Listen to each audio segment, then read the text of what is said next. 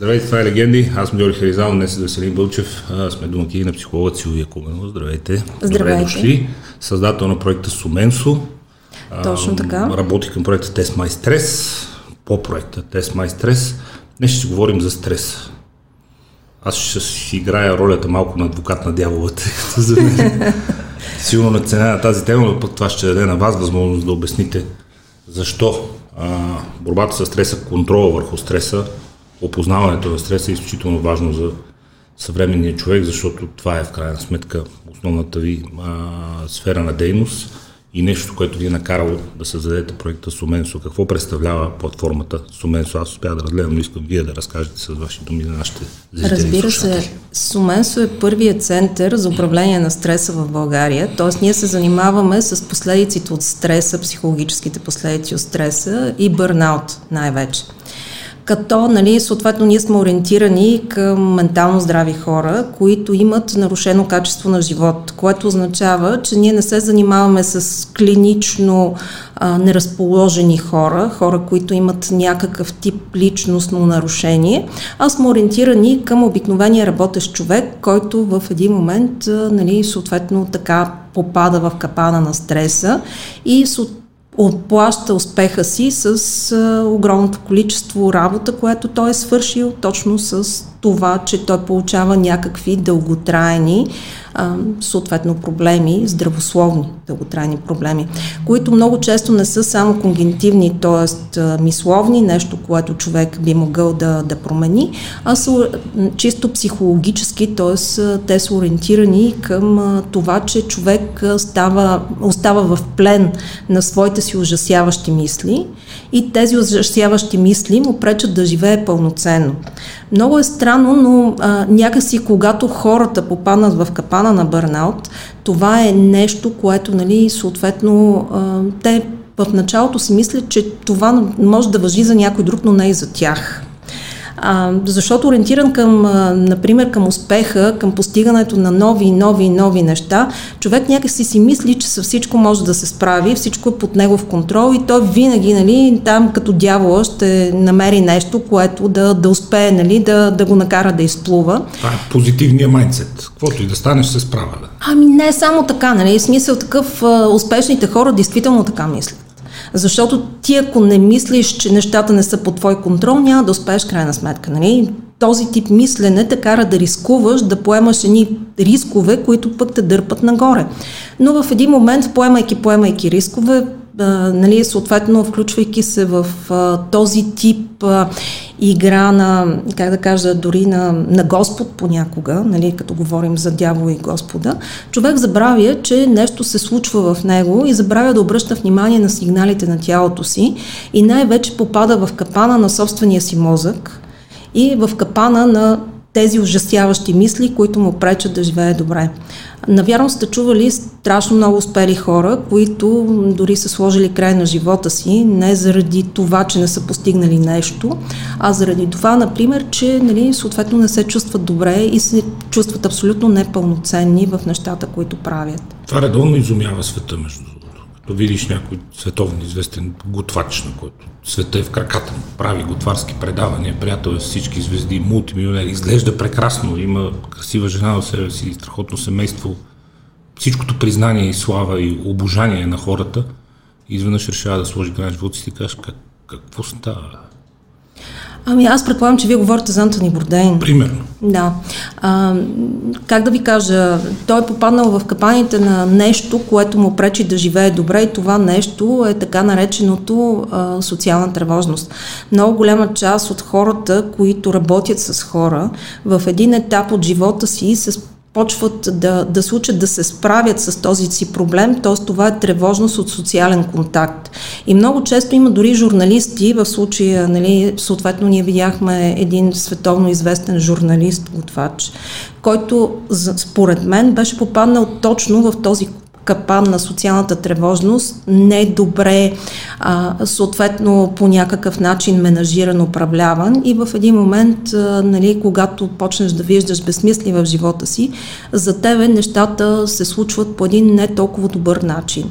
Но, как да ви кажа, то стрес е, аз ако мога да, да го сравна, тъй като първото ми образование на мен е физик. Можете, аз имам да, доста сериозна, нали, така, кариера, а, не само в психологията. А, ако мога да го сравна, това е като а, лъчевата болест. Тоест а, нещо, което се причинява от радиацията. Тоест ти не го виждаш, но то ти причинява щети. Да. И ти не знаеш кога точно и какви точно щети ти, нали, съответно ще се измъкнеш от а, този тип, а, нали, съответно радиация. Не е нещо, което е ударило, няма внезапна болка? Няма, няма и в един момент а, виждаш, нали, всичко примерно инфаркт, виждаш онкологично заболяване, виждаш резултат на стреса, всякакви други такива неща. Тоест, а, а, вървейки през полето на хроничния стрес, човек си тръгва с една китка от много сериозни заболявания, които много голяма част от тях вече са свързани с голямото количество хроничен стрес, което човек натрупва. О, разбира се. А, първо нека поговорим за самия стрес, после поговорим за това, което той причинява на физиологично и на биохимично ниво, което е абсолютно безспорно. Но има една скептична и една, а, как да кажа, не позитивна, защото да се говори за стрес позитивно, една подкрепеща теза. Скептичната теза, някъде бях чул, не е моя, но ако погледнем причините, поради които е стресиран съвременният човек, кои са те? Не са ти дигнали телефона, някой плащане не е дошло на време, някой ти бави някакви неща, не е дошил имейл някакъв, някой на светофара те е издразнил. Изобщо поредица от събития, които ти изкарват извън нерви, чиято значимост не е кой знае колко голяма. Стресът преди двеста години, какво е представлявал, абсолютно беззащитен си пред елементарни болести, детска смъртност трийсет процента, всяка една инфекция може да убиеш, от медицината е била до никъде, можела е някой да мине просто да те заколи или да ти вземе добитък, защото е по-силен физически и е бил по-добре въоръжен, може някой мине да ти запали къщата, просто е така, няма кой да те защити. Опазването на човешките права и закона, за които са били в доста развиваща се още фаза, така че като сравниш страховете и опасностите пред прадядо ти, пред теб и си кажеш, аз всъщност за какво се кахаре толкова много. Обаче, изискванията на обществото, материалните стандарти, които трябва да покриваме, грижайки се за близките си, за децата си, всичко това те кара всеки ден да трябва да си добър в това, което правиш, защото риска да го загубиш е много голям. Животът е много динамичен и това, което си бил вчера, не е задължително същото, което ще бъдеш утре, ако нещо не върви като хората. И тези изисквания, обществените, тези на близките ти хора, на приятелите, на всички, които гледат дали се справиш, дават своето отражение и те са голямата тежест, може би, пред хората, която им причинява стрес и затова те искат всичко да наред и затова най-малкото нещо, като че ли ги изкарва извън нерви. Да, така е, абсолютно е така, но основният проблем, как да ви кажа, за огромното количество стрес в момента, това са научно-технологичните открития, колкото и да е странно.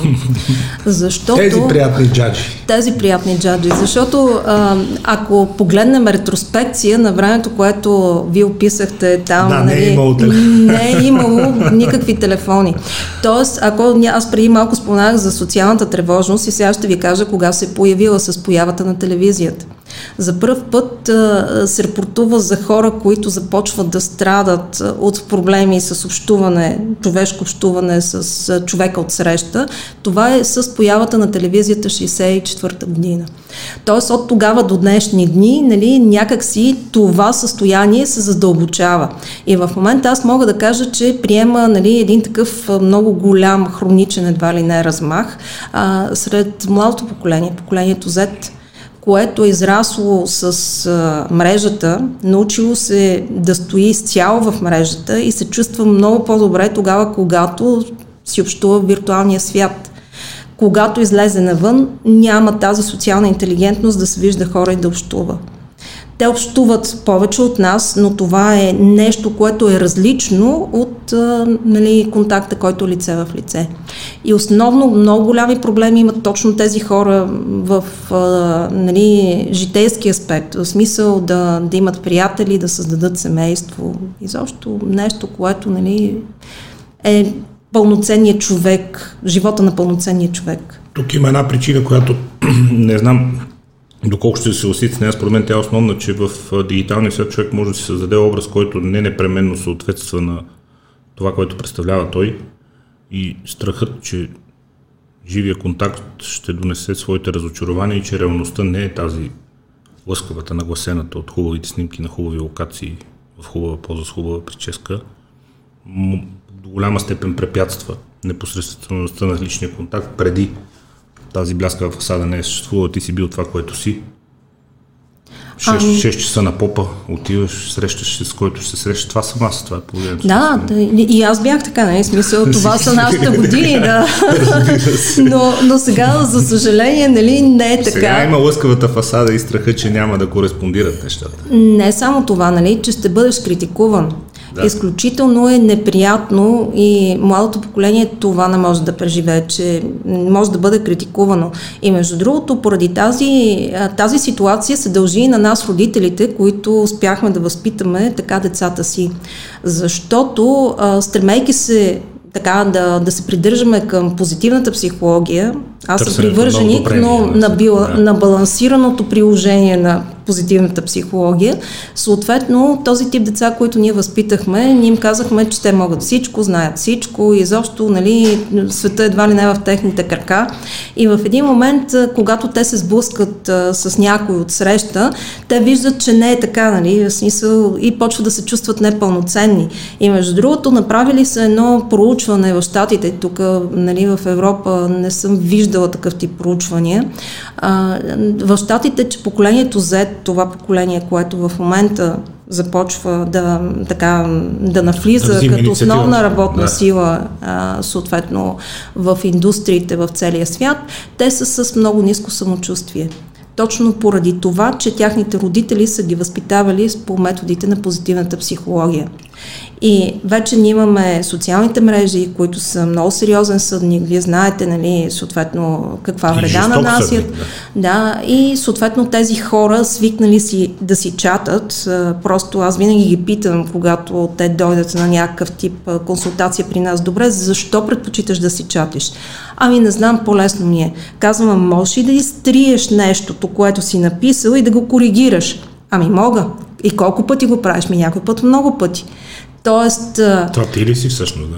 Ти можеш да, да коригираш нещото, което искаш да кажеш. Докато в един контакт, който лице в лице, ти нямаш това време да мислиш, а си изключително спонтанен. Просто си казваш нещата, които са, си, които са ти дошли първи на ума и трябва да умееш да си понесеш последствията на, на този си тип откровенност. Докато тези млади хора, те не са готови на това.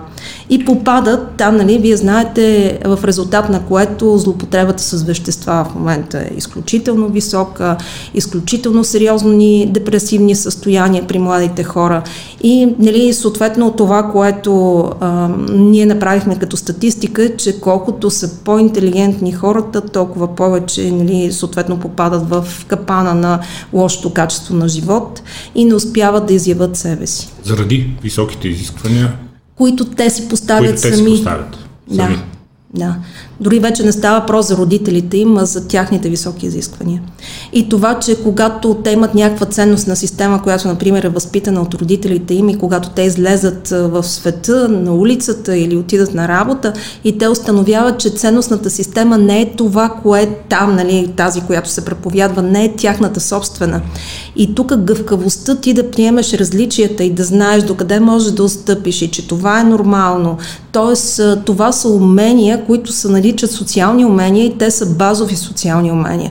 А в момента тези неща започват все повече да липсват в обществото. Родителите, работещите хора, сегашните работещи хора, преди генерацията Z да е превзела нормално, да се сменят поколенията и да превземе бизнеса и по-високите етажи на управление на процесите, какъв е, какъв е основният източник на стрес, който а, вие диагностицирате и вие установявате при работещия съвременен, да кажем, сравнително успял човек?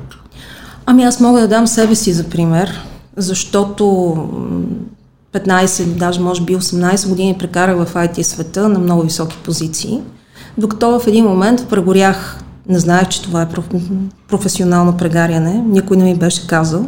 Извървях си своя път при най-различни лекари, които ми казаха, естествено, ти можеш да отидеш при лекари, те да не ти намерят нещо, нали? Но а, нали, като, като общо е, нещо... Да, да. да, но като общо нещо, не, просто организма на всеки човек е различен, но като общо нещо резултата беше такъв, че нали, аз продължавах да живея не по начина, по който исках да живея. Нали? Съответно, без липса, на, т.е. без енергия, а, стойки на едно място, нали? Много сериозни проблеми, дори в поведението ми, които ме накараха да потърся помощ. Тук в България не успях да намеря помощ, извън България я намерих. А, при хора, които имаха сходна на, на моята позиция, нали, опит сходен на моят, и някакси те ми обясниха, че това нещо се нарича професионално прегаряне. Но аз, първото ми образование е физика, нали, като всеки материален човек, аз не мога да, да приема нещо, което не го виждам и не мога да го пипна. Да, нещо, което, нали, мене да ме убеди, че действително съм прегоряла. И не вярвах. Обаче пък се оказа, че хората ми помогнаха, т.е. аз си възвърнах живота. Естествено, платих си данъка стрес, каквото имах да си плащам по отношение на здравословното състояние, но нали, вече продължих да си живея. И така дълго време мислих върху това нещо, тъй като а, успяха да ме мотивират а, да, да поема този път. Дори ми преначертаха какво е добре да се занимавам, за да бъда успешна на, на това поле. И така преквалифицирах се последните години и а, края на две хиляди и седемнадесета година от една много висока позиция. Просто това им беше последният ден, ми беше тридесети септември две хиляди и седемнадесета година. В корпоративния свят се гмурнах в а, океана с надежда да стигна дъното, за да мога да изплувам и да направя нещо, което е значимо за хората, защото много хора като мен не, нали, някакси не успяват а, да, да разберат какво означава това стрес и какво означава бърнаута в случая. Та кои са стресорите? Първото, липсата на време. Дедлайните. Непрекъснато, нали, имаш крайен срок за нещо. Ти искаш да си добър не само на работното място, ти искаш да си много добър със семейството си, ако имаш време с приятелите си. И това желание ти да всичко да ти бъде наред, в един момент слагаш, слагаш дни подмишниците и нали, не можеш да ги крепиш в един момент или дните те се барят. Нали, няма значение кое от двете става. Но започваш а, да си плащаш. Нали, съответно а, дългите часове работа, а, разликата в ценностните системи на, нали, на съответната компания, желанието на всяка цена да, да направиш, а, нали, да, да успееш, незачитането на грешката. Нали, общо взето, това бях аз. Нали, коренно противоположна от а, сегашните неща, които на всички говоря, но това е нещото, което на времето аз съм правила дълги години. Не правете го това. Точно така. Ма, то, нали, това е нещото, което да, да, да. да човек а, просто в един момент може да види, да, да разбере, че това е нещо, което го води някакъв към, да, към тази дупка, в която нали, съответно е бил. Така че това са нещата, но аз като човек, който все пак е динамичен, А, някак си психологията за мен беше нещо, което е много хубаво, но недостатъчно. Тоест, аз не мога да си представя да, да отида, нали, съответно на така наречената терапия и да ходя много дълго време. Защо? Защото аз искам да си взема живота обратно в ръцете. Нали? Сега. Сега. Ми... Сега. И тогава. Да, защото... Да, точно така, да. А, и... И по принцип това беше нещото, което пък ме накара да се обърна към невропсихологията и да работя върху най-различни такива методи за така наречения brain hacking, т.е. нещо, което да успее да накара мозъкът ни по-бързо да се справи с дадената ситуация. И тези технологии, които преди това аз ви казах, че те са довели хората до свръхстрес, нали, до хроничен стрес, те пък сега идват в помощ на хората и им помагат да успеят по някакъв начин по-бързо да се измъкнат от състоянието, в което се намират. Ще ми се да мисля, че гледам на това нещо като на инструмент. Аз, той Василин знае, ние много сме си говорили по темата, аз имам много прагматичен подход към, към технологиите и те са добър инструмент наистина за общуване с хората, за търсене и намиране на информация, за това да предадеш своето послание, за това да получиш информация и знания от ценни за теб източници. Естествено, като си видя после края на седмицата скрин тайма, се оказва, че май не е точно така. Но ми се ще е да мисля, че е така. В смисъл, нека имаме позитивен подход. А нещата, които трябва да се случат, като че ли в голяма степен са ясни с един човек, който е под силен стрес и който не вижда много голямо значение в нещата, които прави, но се чувства дължен да ги прави, защото трябва да плаща сметки, трябва да се грижи за всички, трябва, трябва, трябва, трябва, затрупана от думата трябва. Но тези неща са затрупани с клишета, които и заради лесния достъп до информация, и заради социалните мрежи, като че ли сме се уморили да, да чуваме и да виждаме, и те леко са девалвирали. Открий смисъла. Не се ядосвай за неща, които не можеш да промениш. А, бъди по-добра версия на себе си. И защо всички тия неща, които аз даже леко потръпвам, като ги казвам, защото са много, много, много натрупани във времето. Те са изключително важни. Хората казват, да бе, да, много е лесно да го кажеш. Как човек да намери смисъл в това, което прави? Самата, ти, самата вие казахте за, в началото на нашия разговор за дефицит на смисъла. Когато човек е претрупа с някакви задачи, той казва, защо, за, за, защо правя всичко това? Какво се случва с мен? Къде съм аз? Какъв е ендгейма? Къде отивам? Какво правя? Защо го правя всичко това? Смисъла. Така е, да. Абсолютно е така, но как да ви кажа, а, всичките тези клишета, те действително са клишета, много трудно се постигат. Те са защото вярни, всички ги знаеме, не, те са вярни. Те са верни. Съгласна съм. Аз и за стреса така, нали, в началото се отнасях, защото някакси си мислех, че това е нещо, което, нали, какво толкова стреса, с какво не сме се справили, та няма да се справим с стрес. Но пак ако се върна на стреса, какво означава стрес? А, един от нашите професори, който в момента работим, аз ще използвам неговата асоциация, той каза, представете си, че стресът е еластик. И вие си го разпъвате, разпъвате, разпъвате и си мислите, че повече можете да го разпъвате. И в един момент еластика се износва и в най-накрая се къса еластика. Винаги може още, да. Винаги може още. Така че тази асоциация за стреса на мен страшно много ми хареса и за това на професор Богданов, нали, цитирам съответно неговата асоциация за стреса. И тук, нали, съответно, ако дойде клишето, нали, че да откриеш смисъла, колко е важен а, в малките неща и така нататък. И още взето ти, дори да ти е поразтегнат малко ластика, ти ще успееш, нали, да го задържиш. Но това нещо е изключително трудно. Точно поради тази причина са необходими а, хора, които да успеят да, да те съветват и които да успеят да вървят заедно с тебе и да те подкрепят в пътя ти да намериш смисъл на нещата. Защото някой ти каже, хайде сега, нали, а, усмихни се, а на тебе ти се плаче. Ти първо трябва да намериш смисъл за какво да се усмихваш. Абсолютно е така, нали?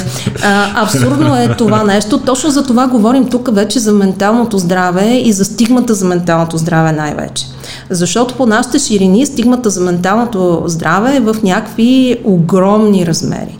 О, ужасяващи бих казал, защото и в разговори с познати, като сме си говорили за точно за психологична помощ, не за клинична психиатрия, mm-hmm.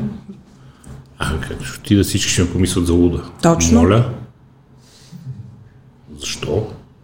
Това е разбирането, да. И те казват, когато някой е депресирана, депресията е много сериозно състояние. Ние не говорим за клиничната депресия, за депресивно състояние, клинична което... депресия е хормонално отклонение, тежко, което да, е друга тема. Да, да това абсолютно да. Ние си стоиме в а, качеството на живот, т.е. пак а, нали, ще повторя, че нашата таргет група са ментално здрави хора с нарушено качество апгрейд. На живот.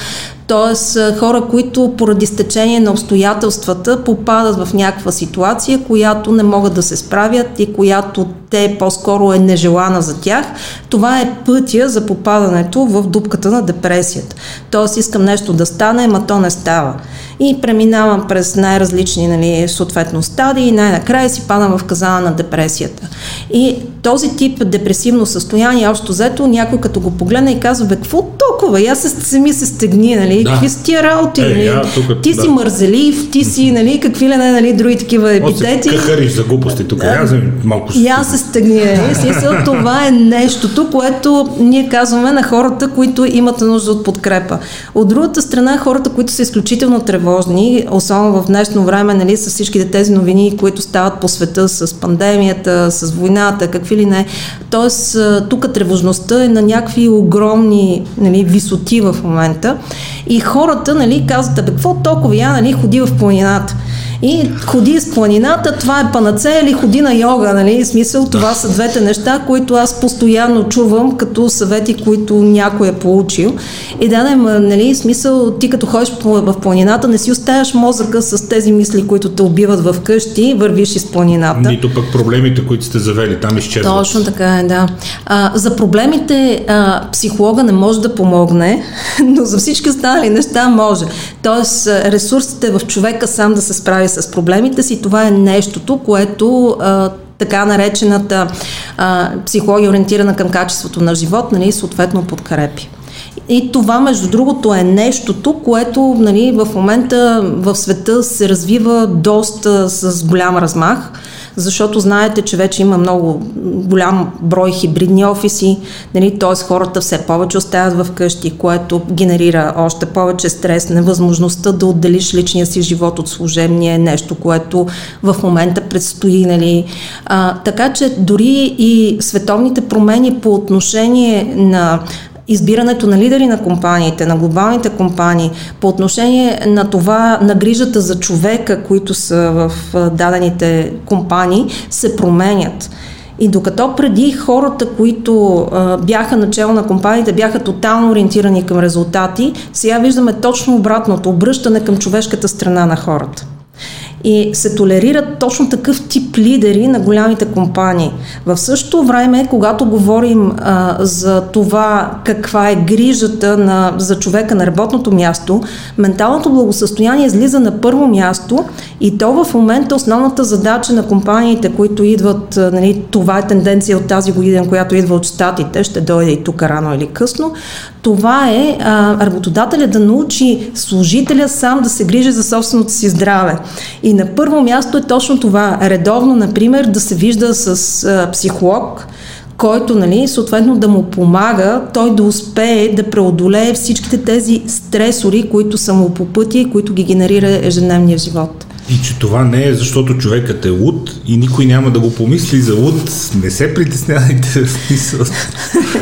Това е просто част от консервативния чар на нашето общество, което ами... да... Много е консервативен чара. Аз, знаете ли, тъй като се занимавам... На моменти малко в повече. Да. да, тъй като по принцип, когато идват при мен на консултации изпълнителни директори или собственици на голями компании, защото хора, които по някакъв начин, нали, са установили, че ходенето по лекари не помага, и те, а, когато дойдат, нали, те хем идват да търсят помощ, хем казват, че всичко могат да се справят. И след час и половина а, да този верни, човек, да. да, този човек, ако си тръгна от моят кабинет с а, поглед в земята, аз съм си свършила работата. Замислил се. Замислил се. Това е началото на промяната. За мен е това. Така че, да, а, стигмата с, мен, а, с менталното здраве е много дълго, а, нали, ще трябва да се говори за нея, за да може да се преодолее, защото иначе това означава, че нашето общество ще бъде все по-болно. Усещаме ли ние... Аз мисля, че един от големите дефицити на съвременния човек е а, да усети лично позитив за отношение на другите, защото трупат се лайкове тук, а, снима се човек някъде, примерно, а, до някаква Ферари в Монте Карло, трупат се отдолу лайкове, той казва всичко окей, но това, са, това е дигиталното отражение на една фалшива реалност. В живия живот хората като че ли много рядко чуват добри думи за себе си и причини да се чувстват добре. Жив си, здрав си, имаш здраво семейство, приятели, родителите са живи и здрави. В крайна сметка всичко е доста окей, имаш доста за какво да си благодарен и да се чувстваш добре. Хората много рядко че ли чуват тези неща. Това нещо, което току-що казахте, е част от терапията, т.е. да, можете да, да, да продължите в тази насока. По принцип, това е нещото, което, нали, съответно това се нарича ресурс на човека. А, той, когато не се чувства добре, се обръща към собствените си ресурси. Всичките тези неща са собствени ресурси. Според мен е чува добри думи. И дори, че чува добри думи, просто а, когнитивните изкривявания на реалността, които мозъка прави, са такива, че в един момент ти, ти се чувстваш най-добре, дори не вярваш на хората, които ти казва, че ти се справил добре. То това е основната причина. Нали? Това са тези ужасяващите мисли, които нали, са в мозъка и които по никакъв начин човек не може да ги изгони. Защото просто те изкривяват пространството. А, тоест, представете си всичките тези филтри, които човек а, нали, съответно през цялото си а, там а, поведение и ръст на зрял човек използва. Това са така наречени когнитивни изкривявания. Тоест, те се наслагват едно върху друго и става като дифранционна решетка. Тоест, а, а, човек вижда реалността спрямо собствения си опит. И собственият му опит на тази му реалност е нещото, което нали, го кара, например, когато той вижда една ситуация, той да я вижда по един начин, другия човек, който участва в тази ситуация, да я вижда по коренно различен начин. И поради тази причина нали, хората търсят истината. Къде е истината? А истината е субективно нещо, т.е. тя е истина за тебе, защото ти си преработил информацията за тази ситуация спрямо собствения си опит, а другия е преработил спрямо неговия си опит и е видял различни неща. Така че това Неговата е като... истина е различна, без, да... без една от двете да е грешна. Не е грешна. Нито една от истините не е грешна. Тя е истина, тя е субективна истина. И ми е много интересно, когато хората кажат, кажи истината. Еми, да, а, това е моята истина. Е нали? Истина, да. Да, така че това е нещото, така това е човешкият живот. Просто много, много разнообразен и много интересен. По принцип това е мозъка. Аз мозъка в началото, когато а, съответно а, започнах а, да се занимавам и да избирам пътищата, по които да вървя, много исках да се занимавам с астрономия. В физическия факултет започнах да уча астрономия, след което установих, че нали, няма какво да правя с тази астрономия, т.е. звездното небе, нали, там съответно планети, галактики, звезди, нали, тяхния път и така нататък. И след една доста успешна кариера се вмурнах в дълбочината на мозъка, т.е. изследването на другата О, галактика. Е, да.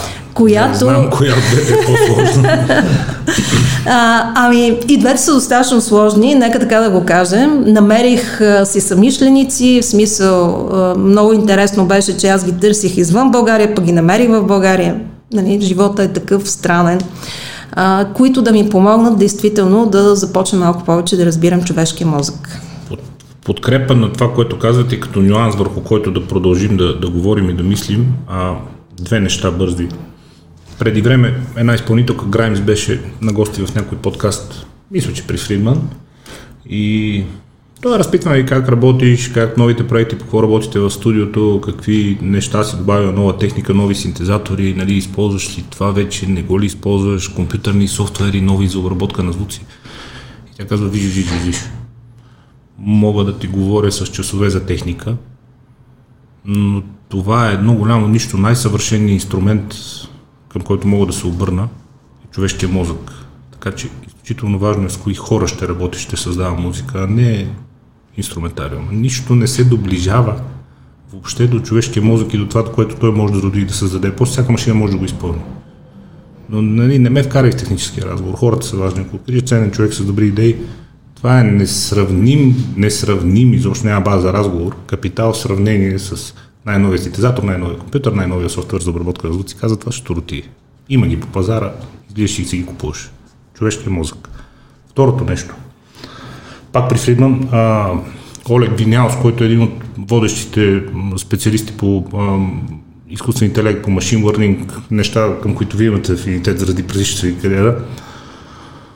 Неговата компания произвежда а, ей ай софтуери, те много забавно ги кръщават с имена на животни, нали?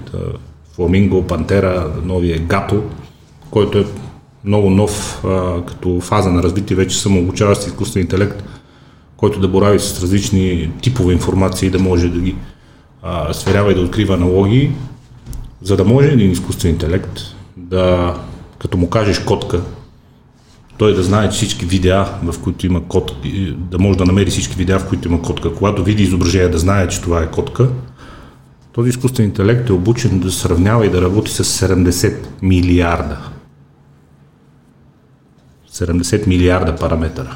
Тоест всеки един от нас, който като му кажеш котка, види, види, ще знае дали има котка в нея или не, и може да намери а, котка или знае какво представлява котката като картинка, като физическо изображение, може да я различи в една каша от изображения, неговия мозък вече може да работи с тези седемдесет милиарда параметра. Тоест ние хората сме голяма работа. Човешкият мозък е голяма работа, но това пък е причина за онова самочувствие, което вие казвате мога, мога, мога, мога, което в един момент може да ни изиграе лошо шега. Как намираме баланса между това да оценим колко страхотни сме всъщност, което е безспорен факт. Хората сме велика работа и човешкият мозък е велика работа. И това аз мога и аз съм голяма работа е да, да не ни затисне и да не доведе до бърнаут, например. А и точно поради тази причина, между другото, дълго време и ние се чудехме какво можем да направим за хората и пак изхождайки от себе си, защото когато човек прави нещо, той ако не постави себе си в центъра на нещото, няма как да го направи добре. И по принцип аз, започвайки да се занимавам с психология, пак казах, оказа се, че психологията ми е тясна, отивах към невропсихологията, в момента дори съм докторант в БАН в един от институтите, т.е. заедно с професорите това правим, изучаваме мозъка, страшно много ми дадаха българските професори, мислех това да направя извън България, запознах се с едни финландци, които ми казаха, ама ти какво правиш тук? Защо не се върнеш в България? Вие знае, ти знаеш ли, че най-ценните професори, които са в областта на електроенцефалографията, са в България? И аз казах, така ли? И кои са? И, и те казват ми, работят в БАН. Викам, как така в БАН? Нали? За мен е БАН, знаеме имиджа на БАН, който се създаде тук последните години. А, до някъде... Недофинансиран и оцеляващ. Ти... Да. Ами до някъде е релевантен, нали? Смисъл, аз не, не искам пък в другата, да. а, не искам в другата посока, нали, е съответно смешно, да, да, да, да, да застъпвам, но, а, но по принцип това е нещото, което аз пак казвам, ето, нали, а, това е някакъв шаблон. Ние си мислим, че българите за нищо не ставаме и за това, за да искаме да постигнем нещо, отново търсим, нали, помощ някъде в чужбина. А, всички, а ние намираме всички тук... Всички стават за нещо, как така? Не, не може ами да... това ни е самочувствие. Чувствието много малко, нали, смисъл такъв, мислим си, че напредък, нали, хубавите неща се случват извън България. Ма всичките седем милиарда много ставаме. Защо така българите? Всички много ставаме. Това въпросът е дали ще намериме своето нещо. Е, милиарда нещо, много, да, нали, трудно ще стане. Много, много ставаме. Да, да, да, освен китайците да вземем при нас да, да станем седем милиарда. Хората много ставаме. Всичките седем милиарда на тази планета много ставаме. Нали? Въпросът е дали ще намерим как да го покажем на света и на себе си. Може. Да, така е, така е. Та, та по принцип това е нещото, което в момента, нали, пак казах, ми е супер интересно. Изучаването на човешкия мозък. Установих, че човешкия мозък работи точно като компютър. Тоест има си там една лимбична система, която е отговорна за цялостното мислене и която, нали, там чували сте амигдала, има една, която общо взето да процесва нещата, когато има непозната ситуация, за да може мозъка да се бори или да бяга. Точно така, да, да. И там, нали, съответно, когато дойде някаква ситуация, то тогава се изпраща импулс към, нали, съответно към нея и тя, нали, пък прави от своя страна импулс някъде, нали, там в хипокампуса, за да пита дали тази ситуация ми е позната. И тогава хипокампуса казва да, позната ми е или не, не ми е позната и тогава се взема решение дали да се бори човек или да бяга. И то това е решението, което мозъка взема. Така че ако погледнем последователността на процесването на информация, точно същата каквато е на компютъра. Така че тези, нали, съответно изображения са нещо, което е много хубаво и това нещо ми хрумна като аналогия на, на обработването на съответно на информацията. Скоро пак чух нещо от един ваш западен колега Ричард Хайер. Той каза, едно от най-простото обяснение за интелигентността е какво да правиш, като не знаеш какво да правиш. Факт. Да. Да. Както и за креативността, пък е малко по-различна. Но, тя, да, е, тя е свързана магия. С мързела, между другото. Да, така че, защото освен бърнаута да. Има едно друго явление, което особено в корпоративните среди го има в момента, това е така наречения бор-аут. т.е. с синдрома на професионалната да. скука, и те всички се оплакват и казват, тъй като, е също, да, тъй като в крайна сметка отражението върху човека е едно и също, нали, те са много сходни боралта с бърналта, но това е резултат от професионална скука, от това, че нямаш с какво да си запълваш времето, и това основният проблем, между другото, беше на, на работното място на осемчасови работен ден. Ако стоиш там и нямаш какво да правиш, и това е убийствено за всеки един креативен човек. И се оказа, че даването на а, почивка на мозъка, нали, минаването в състояние на мързелуване, така наречено, пък засилва креативността. Тоест, за да бъдеш креативен, трябва да имаш моменти, в които да мързелуваш. Това е истина. А, да. Аз, а, ние, аз с днешко много се говоря, аз отивам да помързелувам, за да измисля някакви нови неща, защото тук просто графика не предполага време да седнеш и кажеш, а чак, аз всъщност правим да... Трябва да има време човек да реши какво всъщност да прави. Да се върнем на стрес. Добре. Чисто еволюционно, на биологично ниво, на биохимично ниво, стресът е мобилизиращ механизъм. То е нещо добро, което ни е съхранило като а, в началото като животински вид, после като биологичен вид, после като цивилизация и така нататък. Защо? В ситуация на опасност а, на бъбречите излези отделят адреналин, норадреналин, mm, да. кортизол, някакъв, което не е супер най, но то е особен хормон малко, а, но тялото се мобилизира, пулса скача, човек става по-алерт, както личат западните ви колеги, така, по-внимателен, по-изострен, сетивата стават по-изострени, доказано, физически става по-силен. Изобщо стресът е мобилизиращ механизъм. Той има за цел ние да може да се справим с някаква опасност, да избягаме от нещо, да се преборим с нещо, да се справим с нещо, да вдигнем нещо, да се предпазим от нещо, да се спасим от някаква опасност. Така че възникването на стреса чисто еволюционно е било като мобилизиращ механизъм, който да помага на човек да се справя с някакви ситуации. От днешна гледна точка м- стреса се разглежда изцяло като негативно явление, а все по-често на Запад от ваши колеги, а, които се стремя да, да следвам и да чета, те казват, опознайте стреса, защото стреса има и своите добри страни, които са точно тези.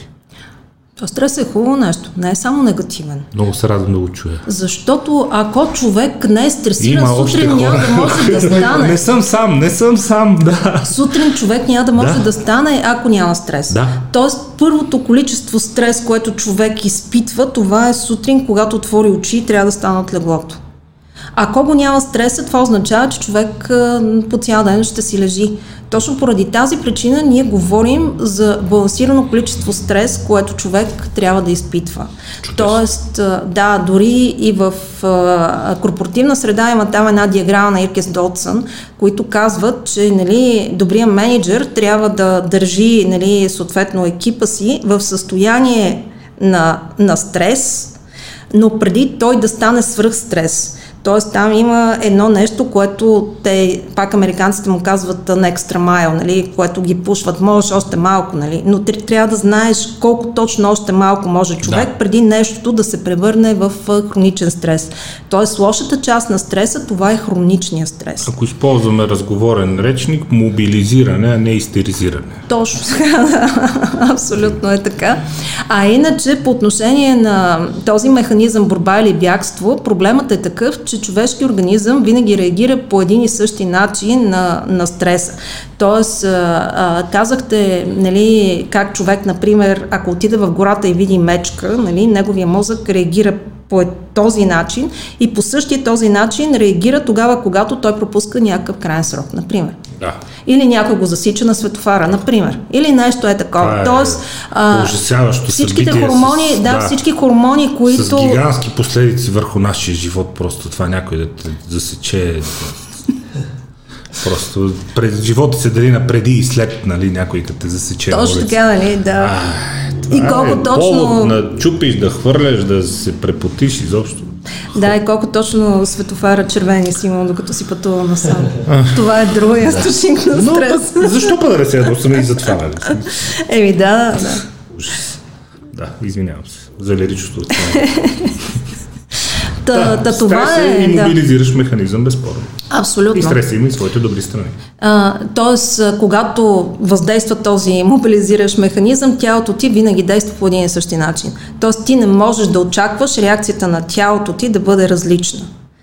Тоест, за да можем обаче ние по някакъв начин да управляваме стреса, трябва да развием така наречените стрес-медиатори, които намаляват въздействието на стреса върху тялото. Нека обясним първо какво е въздействието на стреса върху тялото, защото вие споменахте в началото и то е безспорен факт за страшно много заболявания, които възникват заради ам, атипично високите нива на стрес, нека ги наречем така, където има отделяне на много нежелани а, за тялото хормони, основни виновник и вече не заподозряне на кортизола, който е силно катаболи... катаболен хормон, който води до разграждане на, на тъкани, има извън позитива в малките дози сутрин, когато ставим нивата на кортизол са много високи, но тяхта цел да наистина да я вдигнат и да я мобилизират за деня. Но в дългосрочен план високите нива на кортизол са проблем и те започват да водят до а, катаболни процеси, метаболитни отклонения и така нататък, и така нататък, които рано или късно започват да водят и до, в най-тежките случаи, атипично деление на клетки и създаване на клетки, известни на науката като ракови. Тоест, стресът несъмнено има своето биохимично влияние върху човешкото тяло. Разкажете ни повече за, тази, за този негов негативен аспект, след като вече казахме кои са безспорните позитивни. По принцип, много интересно да се знае, че когато, например, имаме едно единично стресово събитие, ако нали, създадем един идеален свят и човек има едно единично стресово събитие, друга равна нали, линия. Да, и изведнъж стресово събитие, да, а, съответно стрес, да, човешкият нали, тяло така е съставено, че започва да отделя адреналин и вече в пика на това стресово събитие, нали, в началото човек не знае какво да прави, много бързо обаче му се прояснява картината за това стресово събитие, как да реагира. Точно за това е нали, отделянето на адреналин, за да можеш ти да видиш картината по начин, по който да я решиш да, да най-добре за тебе. Точно така. Да. И след което регулаторните механизми на тялото се задействат и нали, адреналина минава в нормално ниво. Чудесно. А, тоест има едно известно време, а, което нали, е за всеки човек различно, в което се генерира нали, този пик и след това нали, имаме отново регулиране Няма на механизмите. Колкото повече се натрупва стресовите нали, там, пикове, толкова повече това време, което на тялото е необходимо за да стане отново в нормални нива, се увеличава. И вече тогава започваме да говорим за свръхстрес. Преди да дойде а, хроничния стрес с огромното количество кортизол, отделяне на кортизол, човек минава през а, един адреналинов душ. И този адреналинов душ е изключително опасен за, за тялото на човек, по принцип. Тук идват различните проблеми с сърцето, инсултите, а, инфарктите. Тук идват а, нали, а, съответно различните проблеми с щитовидните жлези, ендокринологичните проблеми. А, стомашно-чревните проблеми са първия сигнал, между другото, на стреса, т.е. човек започне да се оплаква от страшно много проблеми в стомаха, ходи на, например, на гастроентеролог и хората му казват ми щинява, нали? Човек в същото време изпитва болки, нали, съответно, и то доста сериозни. А, всичко това нещо идва заради а, този тип адреналинови душове, на които ние всеки ден, нали, се подлагаме. И в един момент, ако регулаторните механизми на тялото започнат да действат, то тогава, нали, съответно този стрес, свръхстреса, преминава в хроничен стрес и на хроничния стрес отраженията са с много голямо количество кортизол и те са предимно конгенитивни, т.е. те са мисловни. Ето това чувството, че ти не можеш да направиш нищо за а, липса на... А, т.е. този механизъм за възнаграждение не работи, той започва, нали, съответно да отстъпва на, на всички останали неща, като депресивни състояния, депресивни нагласи, тревожности и така нататък. Между другото, хората, които са в бърнаут, имат огромно количество кортизол, това е хроничния стрес. А, те, нали, съответно, може би в деветдесет процента от хората се наблюдават депресивни състояния. Тоест, пак казвам, не хронична такава депресия, която е клинична, да, а депресивни състояния. Тоест процесите по някакъв начин са обратими. Да ги наречем предклинични. Пред, предклинични, точно така, да, предклинични състояния. Така че ако човек, между другото, от адреналиновата бомба премине без никакви, кой знае колко сериозни а, съответно щети върху физиологията си и отиде на хронично ниво, то означава, че а, тялото му работи добре. Т.е. механизмите за самосъхранение, нали, съответно сработват. И вече когато дойде в а, а, нали, конгентивната част на, на нещата, то тогава, нали, ако потърси подкрепа релевантна, то той може да си възвърне, нали, живота по нормален начин, естествено, вече с... А, до, по-намалени количества на стрес, т.е. трябва по някакъв начин да се научи да регулира а, стреса, който действа върху него. Така че това още взето са механизмите на, на стреса и на отделянето да, на, на хормони. А, това беше нещо, което нас ни накара преди може би две години даже а, да се съсредоточим заедно с а, екипа от а, Института по невробиология, секция а, когнитивна невропсихология. Това са а, професор Йорданова и професор Колев, работя заедно с тях, за които да, да направим нещо, което да помогне на обикновения човек, този, който не вярва в всичките тези неща, по някакъв начин ние да му дадем доказателства за това, че той е подложен на високи нива на стрес. За да може той, седейки си в тази а, предклинична пътека, т.е. в това предклинично състояние, той да си остане там. Физиологичните маркери.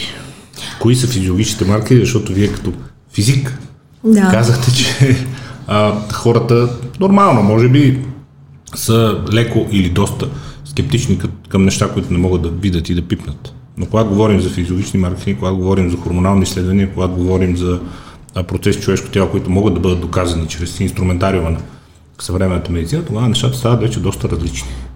Кои са основните физиологични маркери, които хората трябва да следят, за да видят за себе си и с ваша помощ, разбира се, дали се намират в предклинично състояние на хроничен стрес и на високи нива на хормони, които всеки ден увреждат неумолимо, в много случаи необратимо тяхното тяло.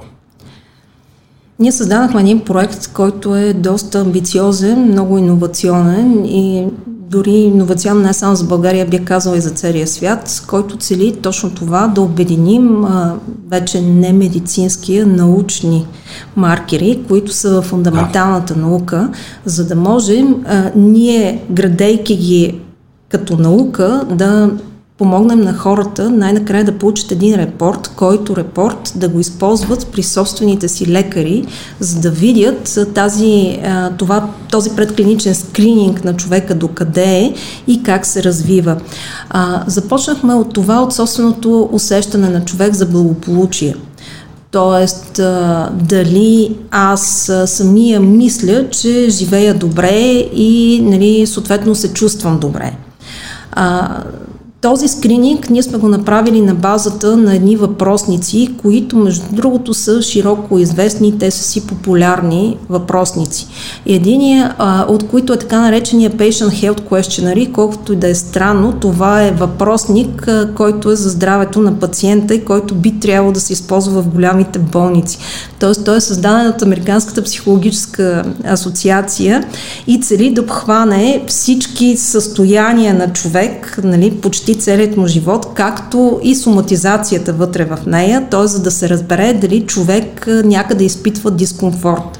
Т.е. в един добър свят, в един нормален свят, когато човек отиде на лекар, би трябвало, нали, да се попълни този въпросник и някой да му обърне внимание, за да разбере а, неговото психологично състояние какво е. Това нещо е изключително важно, защото пак са правени изследвания по отношение на това а, естеството на болестта какво е. И се оказа, че петдесет процента е физиологична компонента и петдесет процента е психологична компонента. Тоест, никога не се знае къде е точно болестта и какво точно става с човек. Така че след като изследваме, направим този индивидуален скрининг, ние минаваме към така наречените а, неврокогнитивни парадигми. Тези а, парадигми са отново а, научни изследвания на кратковременната памет и на системата за възнаграждение, тъй като това са двете основни поражения, които стреса нанася. Тоест много често, когато човек е под стрес, забравя неща. А той ги забравя точно поради тази причина, че стресът влияе на краткотрайната памет и му пречи да запомня, нали, нещата, които са станали в е, сегашно време. Точно поради тази причина, ако малко се отклони от разговора ни, е, деменцията е точно това. Човек помни минали събития, но кратковременната му памет не работи. Да. Тоест, това е да. най-ранимото нещо, което е в човешкия мозък. А другото нещо, което изследваме, това е системата за възнаграждения. Ако някой ти каже, че си сгрешил, ти колко грешки точно след това ще направиш. Тоест, това е нещото, което вече е разработено и което хората, ние събрахме едни сто доброволци като начало, за да бъдат изследвани, които да направят този тип маркери.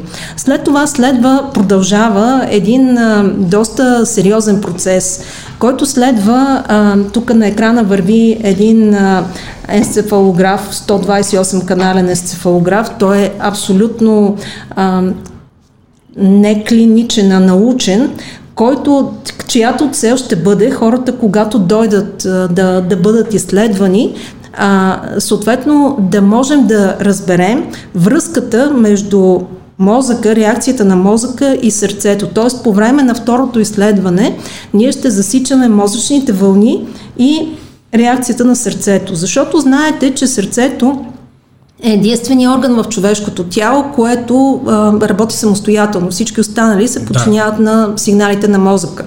Тоест, сърцето може да продължи да работи и без мозъка, но мозъка е този, който контролира сърцето и му казва колко бързо да работи. Тоест, а, вие сте виждали, например, че ако решите да си изследвате пулса някъде и ако гледате, можете само с мисълта си да си вдигнете пулса, нали, смисъл, да, и то много бързо. А, така че това е нещото, което ние искаме да засечем от тези сто доброволци, по какъв начин мозъка влияе върху сърцето. Това е чисто фундаментална наука, която а, съответно с а, нашите професори желаем да намерим, нали, съответно този отговор, за да го имплементираме по-нататъка върху цялостния скрининг на хората и да изключим компонентата с енцефалографа, тъй като тя е доста, така да кажа, сериозна компонента и а, като, когато решим този продукт да излезе а, и да бъде използван от а, хората, ние ще им дадем да правят само а, ЕКГ, т.е. и то двуканално ЕКГ, за да може, нали, след това ние а, да се отнесем реакцията на, на мозъка спрямо ЕКГ-то. А, нали, другият, нали, съответно маркер, това е реакцията на симпатиковата спрямо парасимпатиковата нервна система и така наречените а, дъл, дълготрайни ЕКГ скенинги на сърцето. Тоест, ние имаме ние много иновативни продукти, работим с една от най-добрите фабрики в света, която прави медицински свързани девайси, което означава, че това, а, те са минали всякакъв тип тестове и се вижда, че дават изключително добри резултати, дори могат да бъдат използвани за болнични заведения, за мониторинг на, на пациентите там. Тоест, ние имаме ни холтери, даже аз в момента съм с холтер, пък не ми речи, нали, смисъл, който носил холтер, знае какво означава холтера. А, и в момента аз си правя двадесет и четири часовия запис, първо на мен, нали, преди да бъдат на останалите, за да видя статистиката за влиянието на стреса. Даже мога да ви кажа тук по време на нашия разговор какъв ми е бил стреса след това. Ще е интересно да. да разберем дали има стрес. И след това минаваме към така наречената биохимия. А, а, съответно, тук се намесва вече Софийския университет с химическия факултет, факултет по химия и фармация и професор Богданов, който изследва и вече действително изследва, в смисъл разработен е алгоритъма и той е в състояние да прави този тип скенинги на така наречените неконвенционални маркери. Това е, например, косата. снопче от коса и то взета по един определен начин, може да даде информация за всички а, хормони, това, които са на натрупвани, да, това, което да. правим на видеото, всички хормони, които са натрупвани в а, човешкия организъм. Във времето. Във времето, да. да. Тоест, докато кръвните тестове дават а, моментната, моментната ситуация, нали, това нещо е, нали, във времето. Тоест, ние ако решим всеки един сантиметър ръст на косата, можем да изследваме количеството на кортизол, ако се спрем на кортизола само, но покрай кортизола не, има... няма да се изследва. Има и други... Не, става... Биологичния материал.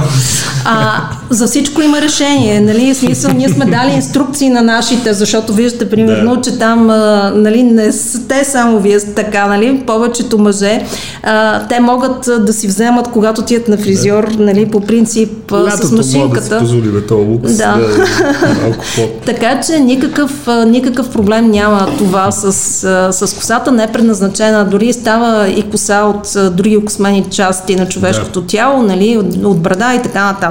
Тоест навсякъде се натрупва. Този тест, между другото, не е навлязал в медицината, той стои в науката все още, но а, в щатите, например, то и не само в щатите, в а, Север, а, Северна Америка и в Канада, а, този тип тестове се използват за скрининг, например, на наркотици, т.е. в косата се натрупват, а, да. да, в косата се натрупват а, множество неща. А, и последният ни скрининг, който ние така ще правим, това е заедно с а, едни лаборатории, които са доста иновативни също. А, това е един имунологичен маркер, т.е. хората ще ги пратим в лабораториите, да им вземат кръв и ние да получим резултатите от самите лаборатории, за да можем да обработим. Т.е. цялостното това нещо, когато ние получим всички резултати, а, ще бъдем в състояние да направим един модел, отново с изкуствен интелект, който, нали, съответно да може да дава персонализиран отчет за всеки един участник за така наречените предклинични състояния. Тоест, нашата амбиция е а, ние да успеем да, да хващаме а, така наречените а, хронични състояния преди те да са се проявили. Тоест, а, да предричаме предразположеност на самия човек към нещо. И до сега казахме негативните влияния, вие няколко пъти споменавате Reward Center, центъра за награди в мозъка, откъдето се отделят добрите хормони. До сега няколко пъти споменахме и говорихме и разисквахме, за което ви благодаря, негативните отражения. Високите нива на адреналин, високите нива на кортизол, а това, че тялото напред във времето все по-трудно се справя с адреналиновите пикове, повече време му отнема да нормализира процесите, да успокои пулса, да нормализира мозъчната дейност, да не натоварва органите, което при рязки натоварвания води до инфаркти, инсулти и така нататък, защото някъде е била слаба кръвоносната система и когато изведнъж и се даде много газ, тя просто не издържа. М- позитивната страна, хормоните на щастието, допамин, а, а, серотонин, ендорфини, ние тях си произвеждаме сами. Хората казват, ми не, аз сами. Твой мозък ги произвежда, въпросът е как и защо. Първо и второ, едно от нещата, за които ваши колеги непрестанно алармират, пак по отношение на тези джаджи, незаслужен целодневен допамин. От лайкчета, от хубави неща, които виждаш, от красиви гледки, които м- карат мозъка да отделя допамин, но той първо е нерелевантен и второ пречи на човек да може би да оцени истински важните неща, може би да се зарадва истински тогава, когато трябва, може би да бори достатъчно добре стрес и защо какво се случва с хормонието на щастието и самоцелното търсене на тяхното производство, например, през спорт, може ли да балансира негативните последствия от високите нива на стрес, които в голяма степен са неминуеми при изискванията на обществото, в които живеем. Естествено, че човек не може да избяга и да се изолира някъде. На времето е имало монаси, нали, все по-малко монаси има. Има си и такива хора, които са предразположени към това и те целенасочено си го търсят. Затова, нали, все още си има манастири и така нататък и хората предпочитат там да стоят. Но иначе съвременният човек естествено, че е възможно по някакъв начин да намали стреса си и да се отдаде малко повече на съответно на хормоните на щастието, на производството на, на допамин. Между другото, допамина стои в основата на мотивацията, т.е. да, когато имаме да. производство на от а, допамин, то тогава човек е мотивиран да Безправно. направи нещо. А, липсата на серотонин, между другото, се свързва с депресивни състояния. Тоест, това са невротрансмитери, нали, смисъл, да, възможността да, на, на мозъка хормони, да... да... Не, те да, са невротрансмитери, да. нали, възможността на, на мозъка да предава сигнали. Това са там, съответно, серотонина и допамина. А, но, нали, естествено, че човек може да си ги намери тези неща в спорта, в забавленията, в приятелите най-вече. Много е хубаво човек да има приятели, да има така наречената социална подкрепяща система, да създава добри взаимоотношения на работното си място, да има време, нали, в които да а, нали, по някакъв начин да балансира работата с удоволствието. Тоест постоянно се говори за баланса работа-личен живот и това е нещо, което, нали, човек трябва да се стреми. Тоест в неговата собствена, а, собствения кръг на щастие, по така го наречем, а, не само работата и парите да бъдат, защото още заето, когато хората идват при нас и ние ги питаме какво е твоето щастие, те казват петдесет процента от живота ми е работа, другите петдесет процента пари. Ами там да се сложат най-различни други неща, да има деца, родители. Ами да, доста такива... сто процента е здраве, пак после всичко, да.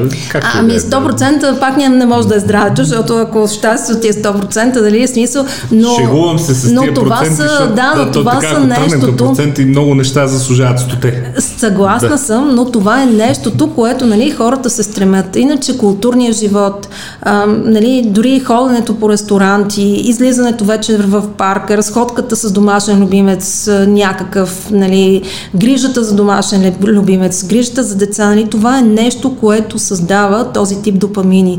А търсенето на допамини само в мрежата, това знаете, че а, наскоро, може би преди две години, Световната здравна организация организация а, сложи, нали, гейминга в, а, там, а, в а, Ди Ейч Си Пи пет, което е в, а, а, за зависимостите там, съответно а, а, скалата на зависимости, така че тя е позна, призната вече като болест, гейминга е признат като болест. Стоейки а, повече от а, нормалното време пред екрана, нормално за всеки е различно, нали, смисъл всеки трябва да си намери собствения си баланс, то тогава, нали, смисъл малко повече човек върви към а, този проблем с зависимостта от, а, от джаджите. И още взето хубаво е, много хора ме питат от, нали, още взето за децата да се дават ли устройства на децата или да не се дават. Моето лично мнение в тази посока е, че да, добре е да се дават на децата устройства, но те да бъдат разумно използвани. Тоест, тъй като това дете още... Да, да това дете още... ще расте в този свят с джаджи, да. И то трябва да се научи да управлява джаджите, а не джаджите да го управляват, да, него. Да, да, да, това е нещо. Абсолютно. А, успехът е много търсено, несъмнено от всеки нещо, по начин, по който го разбира, но като че ли в някакъв момент той почва да разглежда и от него се стига от тия мех състоянията. Нали? Търсенето на допамина, търсенето на серотонина, търсенето на ендорфините. А, браво, страхотна, нова приятелка си хвана. Е, тренирали сутринта, еми да, а то... А да излезем до вече някъде, еми то пак същото. Хората имат всичко, но то като че ли спира да доставя удоволствие. Така е, да. Това ли е липсата на смисъл и как се апгрейдва това, е това състояние? Това е липсата на смисъл. Ами... Успех, успех, успех. Ето го успеха и да, и в един момент, ами, не, що...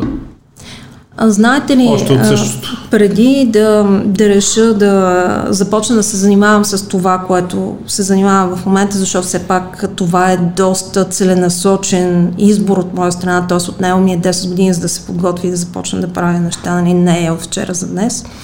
А, по принцип, една моя позната, която беше а, доста така на висока позиция в една огромна компания, ръководеше цели офис тук в а, Европа на тази компания и реши да, да сложи край на живота си, оставяйки, нали, най-модерната си кола там на един мост, а, защото не виждаше смисъл в нещата, които е постигнала и които прави. Беше станала вече на четиридесет и пет шест години, погледнала зад себе си и решила, че живота ти е празен. А, така че това е нещото, което човек сам не може да пребори. Защото, как да ви кажа, мозъка, човешкият мозък... Не може да го пребори не сам. Не може сам да го пребори. Човешкият мозък има две полукълба, ляво и дясно. Лявото полукълбо се асоциира с логиката и с логическото мислене. Тоест, ти когато четеш, когато учиш и така нататък, всичко минава през лявата половина на мозъка. Дясното полукълбо е свързано с креативността, емоциите и други такива неща. Тоест, ти не можеш, за да можеш да извлечеш емоциите от себе си, трябва да ги извлече някой, който, нали, съответно това му е работата. Затова аз, когато ме попитат за професиите на бъдещето, аз казвам, че психологията е една от професиите на бъдещето. Защото колкото повече човек става зависим от различните типове устройства, толкова повече ще има необходимост от някой, който да го подкрепи, за да не попадне в това състояние, за което говорим. И ще хората като цивилизация ще сме все по-зависими и ориентирани около нашия мозък. И няма нужда вече да ловуваме и да... Точно така е, да. С чукове и тесли в ръце да си строим къщи и да ходим да сечем дървета. От нас се иска да сме умни. Да, и може би така към а, края на нашия разговор това, което аз мога да кажа, е, че направихме, например, една съпоставка, тъй като аз казах вече, че първият етап от а, нашия скрининг а, свърши, нали, в смисъл ние се подготвяме тази седмица, в четвъртък започваме вторият етап. А, така че първият ни етап завърши и аз мога да ви кажа кои са хората, стоте доброволци, защото това не са наши познати. Ние просто, нали, успяхме да си наберем доброволци пред различните типове социални Десна. канали. А, да, а, мога да ви кажа, че може би а, осемдесет и пет процента са хора от бакалавър, магистър и доктор на науките. Тоест, виждате, нали, това са действително хора, които са положили доста усилия, доста успели.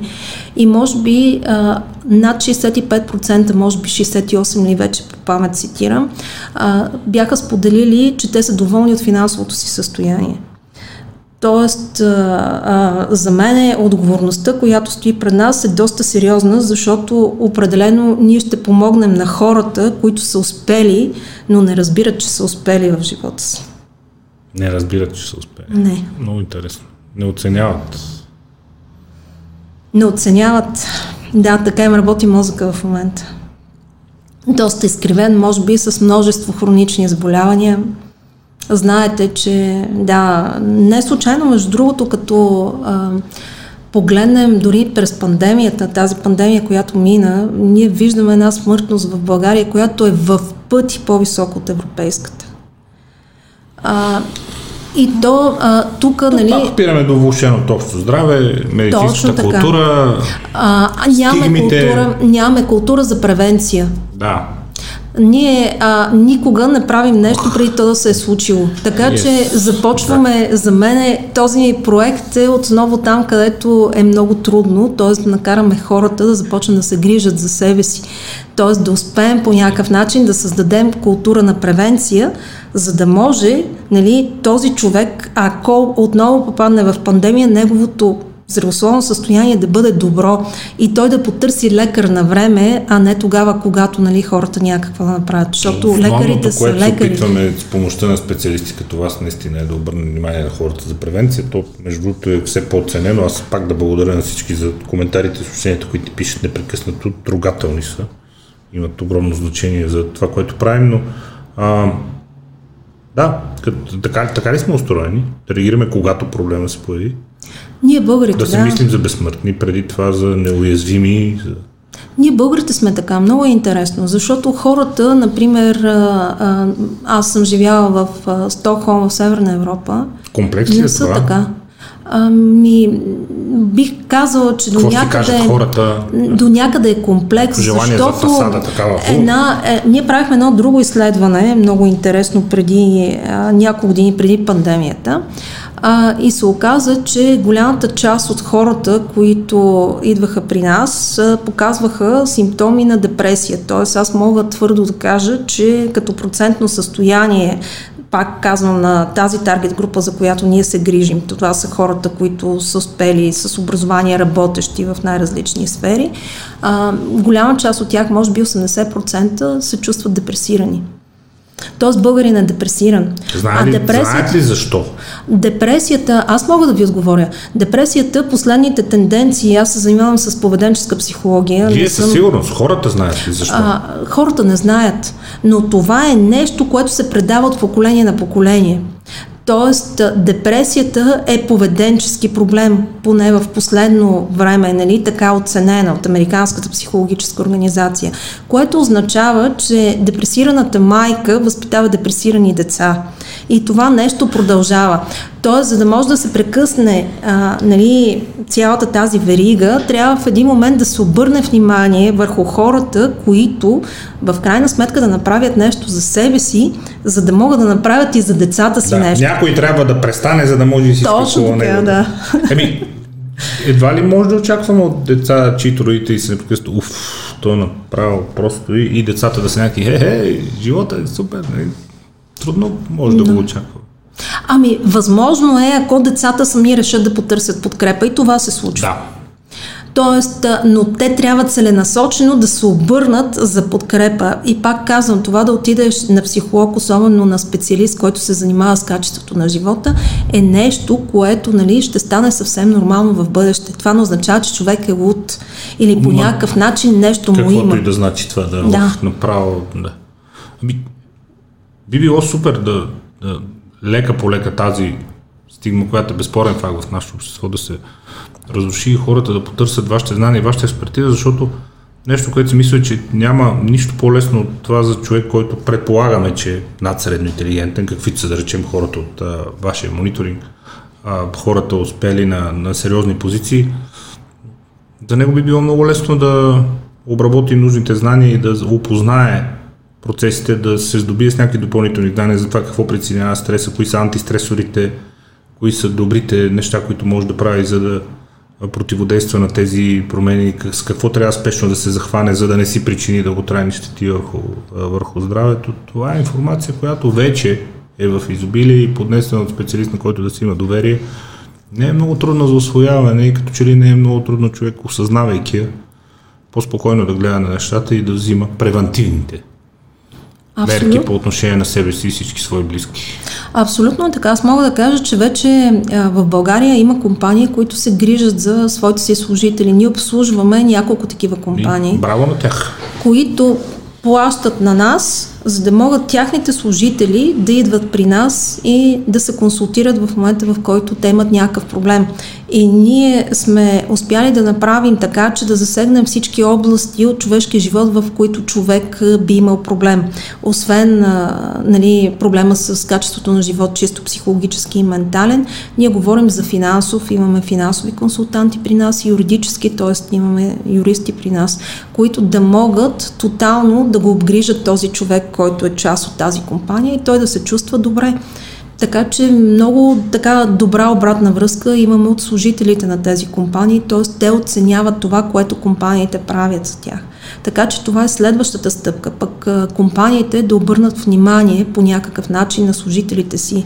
Ние естествено, влизайки в тези компании, сме си съставили своите си начини, по които да се борим с тази стигма за ментално здраве, защото да. На нас ни е ясно, че това нещо, ако отидем там и те кажат, да, там има някакви без, нали, ние проактивно да правим стъпки, никога няма да се случат нещата. Който е луд да отиде се прегледа. Да, е... абсолютно, да. Да. Хора, хора, хора. Ами, много хубаво обаче, че компанията има към кого да се обърнат. Така че поздравления за всичко, което правите. Хора, наистина, потърсете превантивно подкрепа. Не помощ, подкрепа, разбиране и професионални съвети. Изхарчете парите, които ще изхарчите за новата тениска или за следващото излизане на дискотека, за нещо по-смислено. Инвестирайте в а, своето здраве, инвестирайте в по-добрата версия на себе си, обърнете се към специалисти, те са на лице. Силу Якуменова, Суменсо, благодаря ви много за отделеното време и след а, следващите етапи на вашите изследвания ще се радвам отново да разговаряме и да ги обсъдим. Темата е безкрайна, изключително интересна, много ми беше приятно днес да говорим за всичко, с което се занимавате. Още веднъж поздравление за това, че се занимавате с това, което правите. Много успехи и до нови срещи. Благодаря ви.